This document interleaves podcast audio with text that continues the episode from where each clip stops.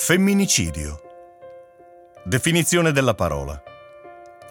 Uccisione, per lo più volontaria o preterintenzionale, ma comunque collegata a un momento punitivo di una donna, per mano di un uomo che con essa intrattiene o ha intrattenuto rapporti affettivi stretti, coniuge, amante, parente.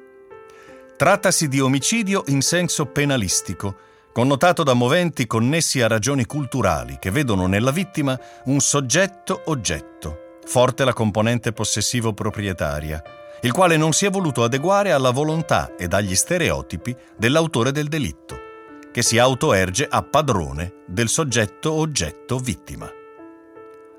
Esempio di utilizzo. Nei titoli dei media. Ennesimo femminicidio.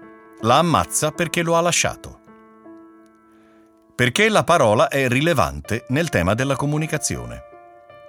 Perché focalizza le ragioni culturali e sociali che stanno alla base di un efferato delitto. Connotando quest'ultimo in modo distintivo rispetto a omicidi perpetrati per altri scopi, vendette, rapina, terrorismo, eccetera.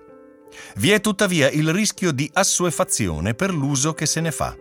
Gridato, titoli scandalistici, mentre avrebbe una funzione di far riflettere su un fenomeno tragico e trasversale, nel senso di età, ceto sociale, condizione culturale, eccetera. Perché la parola è rilevante nel tema della parità di genere? Perché dovrebbe indurre tutti, specialmente chi si occupa di convivenza sociale, a far emergere le ragioni profonde, soprattutto culturali, che sono alla base di un fenomeno apparentemente in aumento.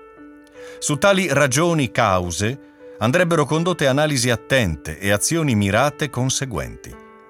Interessante sarebbe capire se vi è un nesso, e di quale tipo, fra la violenza e gli stereotipi che bombardano quotidianamente maschi e femmine, dalla tenera età all'età adulta, soprattutto attraverso la tv, i film, i videogiochi, eccetera.